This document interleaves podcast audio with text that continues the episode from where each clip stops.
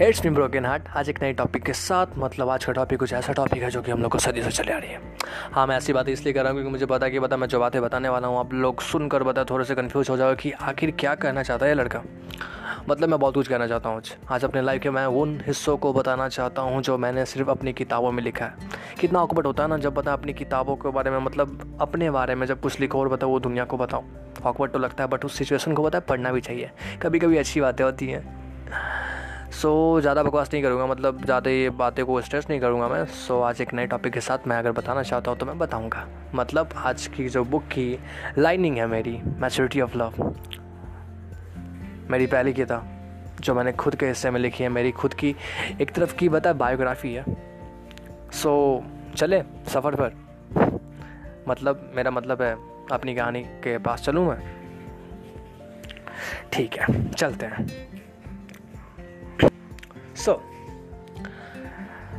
Maturity of love, reality में मुझे भी नहीं पता था कि मैच्योरिटी ऑफ लव होता क्या है।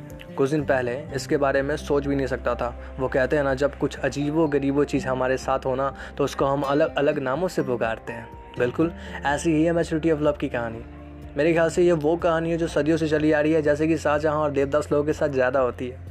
मेरी भी कहानी कुछ ऐसी ही है। हाँ, शौक तो तब लगा जब मैं अपनी मोहब्बत की दास्तां आप लोगों को सुनाऊंगा, क्योंकि मुझे उन सबसे मोहब्बत कम थी और फरेब ज़्यादा था। तो चलिए शुरू क्या करते हैं इस कहानी को। फरेब वाली लाइन को काट सकता हूँ क्योंकि फरेब नहीं था वो, एक एक ऐसी अंडरस्टैंडिंग लेवल नहीं थी मेरे में कि उस समय कि मैं समझ पाऊँ, क्योंकि बता यार उम्र कम थी और मोहब्बत ज़्यादा थी। तो बता मैं कैसे समझ पाता कि बता होता क्या है।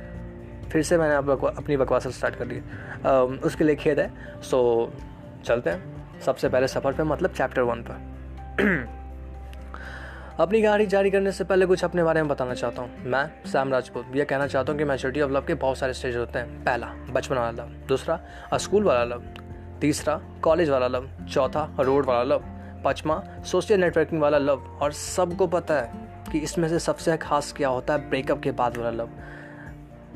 ये जो कैटेगरी लग रही है लग रही कि बता मोमोज की दुकान पर हम कुछ बता कैटेगरी बता ऑर्डर कर रहे हैं ऐसे ना, जैसे कि बता paneer momo, chicken momo, like that, veg momo, ऐसे है ना, ऐसे कैटेगरीज हैं।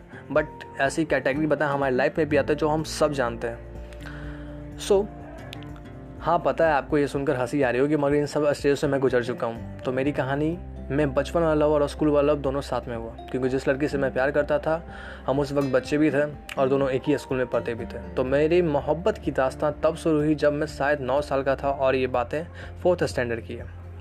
मुझे पता है कि लोग ये सब मानते ही नहीं कि इस उम्र में भी मोहब्बत हो सकती है, पर क्या करें, दिल तो बच्चा ऐसी ना। अगर मोहब्बत उस उम्र में नहीं होगी तो कब होगी, ये मेरा मानना था। मुझे पता है ये सब फिल्मी लग रहा होगा आप सबको, पर क्या करें जब आपके सामने कोई खूबसूरत लड़की हो तो दिल की बात होठों तक आ ही जाती है। ये फिल्मी लाइन है, मुझे पता है ये पूरा फिल्मी लाइन है, बट क्या करूँ यार, क्योंकि ऐसा होता है जब आपके सामने कोई खूबसूरत लड़की हो तो आपकी आंखें लगती है कि मतलब बाहर निकल कर कहीं उन्हें देखना स्टार्ट ना कर दें। बिल्कुल मेरे साथ भी ऐसा ही हुआ उस वक्त, पर एक अजीब तरीके से कि उसे तो मुझसे मोहब्बत थी पर उस वक्त मैं मोहब्बत सबसे अनजान था। वो मुझे हर वक्त जाहिर करना चाहती थी पर मैं समझ नहीं पाया उस वक्त भी कि वो कहना क्या चाहती है। अब नौ साल की उम्र में किसको मोहब्बत की बता ए बी सी डी भी नहीं पता होगी। मेरे को ए बी सी डी भी अच्छे से नहीं आती तो मोहब्बत क्या पता होगी। मोहब्बत तो बहुत बड़ा वर्ड था मेरे लिए उस वक्त। तो वो कहना क्या चाहती थी मुझे नहीं पता था। एक बार सच बताऊँ, अगर वो ये बातें सुन रही होगी तो सच में मुझे पीटेगी, बट एक बार सच बताऊँ तो मैं सिर्फ उसके चॉकलेटों से मुझे मतलब था, क्योंकि जो जिस उम्र में वो मुझसे प्यार करती थी और जिस तरह से वो मेरे लिए रोज़ चॉकलेट्स लाती थी मैं उसका दीवाना हो चुका था इसके वजह से।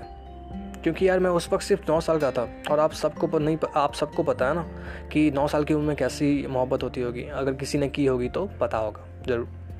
उसके बाद कुछ समय भी था, बातें होने लगी, फिर इंटरेक्शन होने लगा, हम फिर काफ़ी अच्छे दोस्त बन गए। उसके बाद जो होता है वो हम सब जानते हैं, क्योंकि मैं उन्हें उससे चार नहीं फोर्थ क्लास से जानता था मैं भी फोर्थ क्लास से जानता था एंड एक साल बीत चुके थे। तो उतनी बातें नहीं करता था मैं मैं काफ़ी खामोश रहता था, बिल्कुल चबी चिक्स वाला बंदा था, मतलब क्यूट बच्चा था। सो उस समय किसी से बातें नहीं करता था, इसलिए एक साल उससे देखते हैं और वो मुझे देखते ही बता गुजर चुका था। तो लास्ट शायद बता फिफ्थ क्लास में था, तो लास्ट ईयर था हमारा स्कूल का, क्योंकि वो जो स्कूल था एक तरह का गर्ल्स स्कूल था। गर्ल्स में होता है लड़के अलाउड नहीं थे, इसलिए वहाँ के प्रिंसिपल ने ऐसा बताया, रूल बनाया था कि हम लड़कों को अब नहीं रखेंगे। बट हम बच्चे थे यार, कम से कम ये तो सोचना चाहिए।